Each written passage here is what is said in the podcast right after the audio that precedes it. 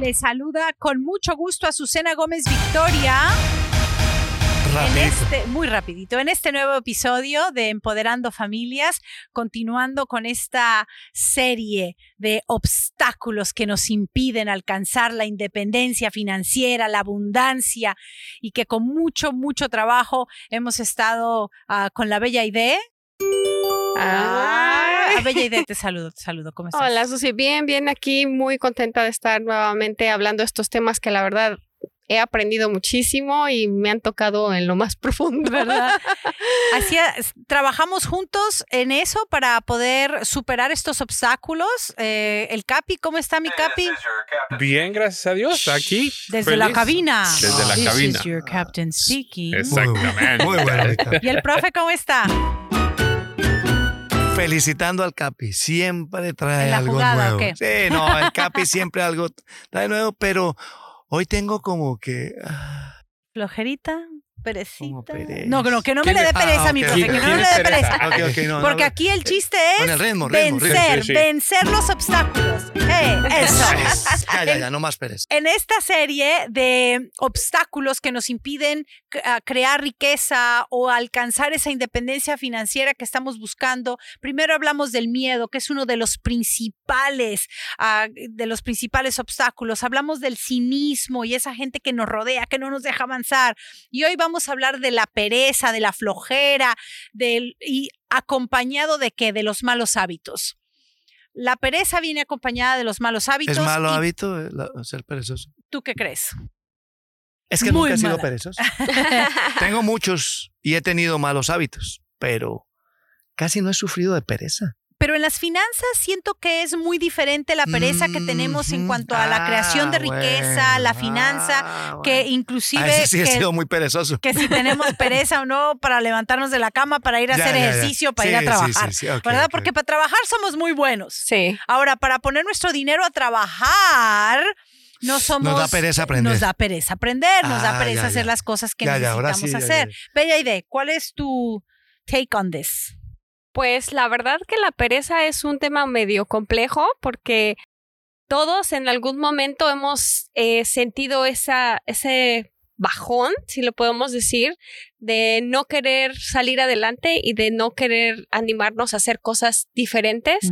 pero también hablando en las finanzas de que estamos de- hablamos de la pereza como algo de que no dejamos de hacer, ¿no? no o sea, por flojera no hago esto, por flojera no hago el otro. Pero yo creo que la, la pereza más importante es la pereza ocupada, Mm. ocupándonos de cosas que no nos van a producir cosas que necesitamos, especialmente en finanzas. Estamos tan ocupados en los niños, la escuela, el trabajo, como decías hace rato, Susi, trabajamos súper duro y de 8 a 8 y Sin luego miedo. tenemos otro trabajo y luego otro trabajo y luego otro trabajo. Casi nos las aventamos este, intentando tener más de 24 horas al día, pero eso no nos está llevando a nada que nos produzca para nuestro futuro.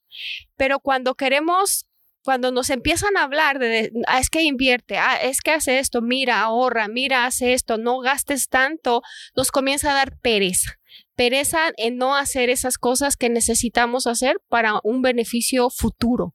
Entonces, creo que ese tipo de pereza, no, yo no lo había visto así hasta que empezamos realmente a estudiar estos temas y me di cuenta que sí, podemos estar muy ocupados. Compras, niños, casa, pero no enfocarnos en lo que realmente en un futuro nos va a traer una estabilidad y una libertad financiera. Muy bueno. ¿Por qué? Porque estoy ocupada. Y eso también es una flojera, porque tengo que decidir cambiar mi rumbo, decidir cambiar mis hábitos, decidir cambiar mis cosas para hacer algo diferente, algo nuevo, y a veces no queremos hacerlo.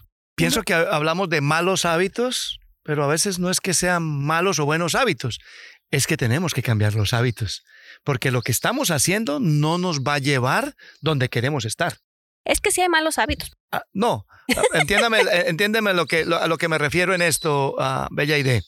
Eh, tenemos que cambiar nuestros hábitos. Claro. Porque yo les hago una pregunta. Si el Capi me dice, oh, no, yo ahorro 200 dólares mensuales o semanales. Eso es un muy buen hábito, ¿o no? Sí. Nosotros que trabajamos en finanzas sabemos que es un excelente hábito, pero si a él le ha dado pereza ¿Ahorrar 300? No tanto ahorrar más, aprender cómo puede hacer mejorar esos 200 semanales o mensuales que está haciendo. Porque el problema es, no lo hago, me da pereza porque no sé cómo hacerlo. ¿No? Y el hábito puede ser muy bueno. O me vas a venir a enseñar a ahorrar si yo desde hace 10 años ahorro 200 dólares. O sea que cuánto tienes, multiplica 10 años por 200 dólares mensuales, pues eso es lo que tienes. Quiere decir que has elaborado un muy buen hábito, pero tienes la falta de conocimiento porque lo que pone a producir nuestro dinero es el conocimiento. Y ese es el que da pereza, porque creo que lo que estoy haciendo, lo estoy haciendo muy bien. Oh, yo ya tengo un 401k para aquellos que vivimos en este país. Yo ya estoy ahorrando para mi futuro. Pero me da pereza o me molesta, cuando hablábamos de del miedo y todo eso, me molesta que me digan qué es lo que yo tengo que entender de mi 401k. Entonces... Ahí también juega la arrogancia, ¿no? La pereza y los malos hábitos también pueden ser el no querer aprender cómo esos buenos hábitos que digo ya tener se pueden mejorar. Claro, porque nos escudamos, eh, y hablamos hace un par de, de meses en un live que tuvimos, en un en vivo, acerca del activismo versus la productividad estamos tan activos que no somos productivos.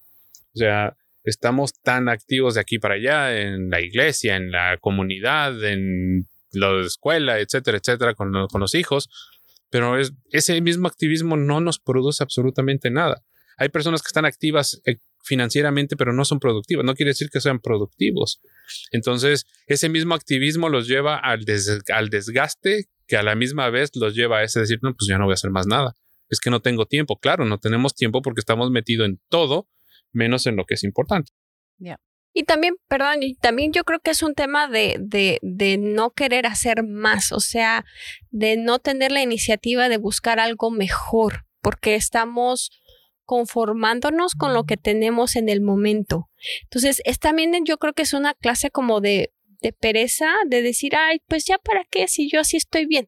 No o sea, ¿para qué cambio mi sistema, mi rutina si yo así estoy bien? O sea, así me he vivido 20 años, puedo vivirme otros 20 años más. Y son muy malos hábitos que, que tenemos con el dinero, especialmente, eh, voy a dar un ejemplo, si yo todavía no he ahorrado para el futuro de mis hijos o para, digamos, la universidad de mis hijos y quiero que vayan a una gran universidad, ¿right? O si yo no he ahorrado para mi futuro, y o no he ahorrado para comprarme una casa y me quiero comprar una casa y no he ahorrado para mi futuro y quiero tener un buen futuro, pero a la vez ah, pago, hago un pago de un carro que me cuesta 600, 700, a veces hasta 800 dólares, right? Entonces, es, es incongruente. Eso es tener malos hábitos con el dinero. Si yo no me he preparado para el futuro y quiero tener un buen futuro, pero pago un carro de 800 dólares yo quiero que mis hijos vayan a la universidad, pero no he ahorrado un peso, pero mm, salgo a comer todos los fines de semana con la familia. Quiero comprarme una casa, quiero tener un buen down payment para la casa, pero ah, voy y me compro zapatos cada que se me antojan no cuando los necesite. Eso es tener malos hábitos con el dinero, ¿no? Entonces, tenemos que dar prioridades. El dar prioridades es empezar a tener buenos hábitos con el dinero.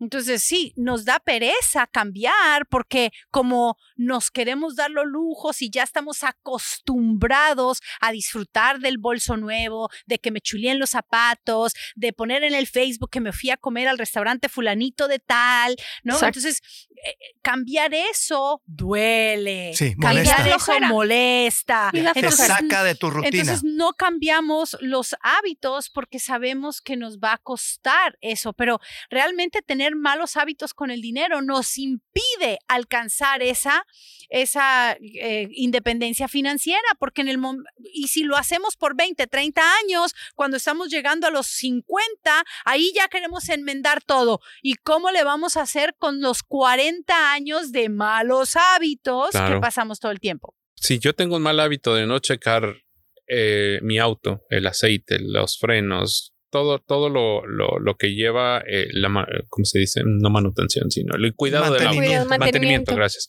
del auto. eh, y, y lo dejo pasar, no ni siquiera meses, años. ¿Qué va a pasar? El motor se va a tronar, me voy a quedar sin frenos. O sea, los resultados no van a ser positivos jamás. Entonces, lo mismo pasa en las finanzas en este aspecto. Si yo no tengo, to- tomo las riendas de mi situación por pereza, por lo que ustedes quieran, por malos hábitos, ¿qué es lo que va a pasar? Mis finanzas van a ser un asco.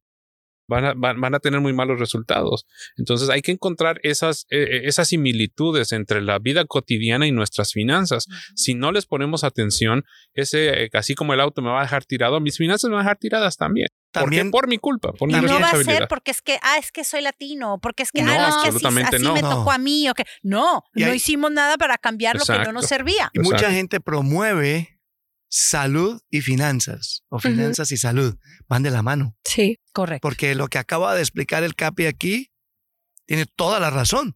Si descuido el carro, no me preocupo por él, no le doy mantenimiento, mi carro se va a desbaratar. Si no cuido el cuerpo, si no cuido mi salud, también se va a desbaratar. Y si tengo unas finanzas mal manejadas, pues ese sí que va a acabar con el resto de mi cuerpo. Con Y todo. de la O Y familia. de la familia y de todo.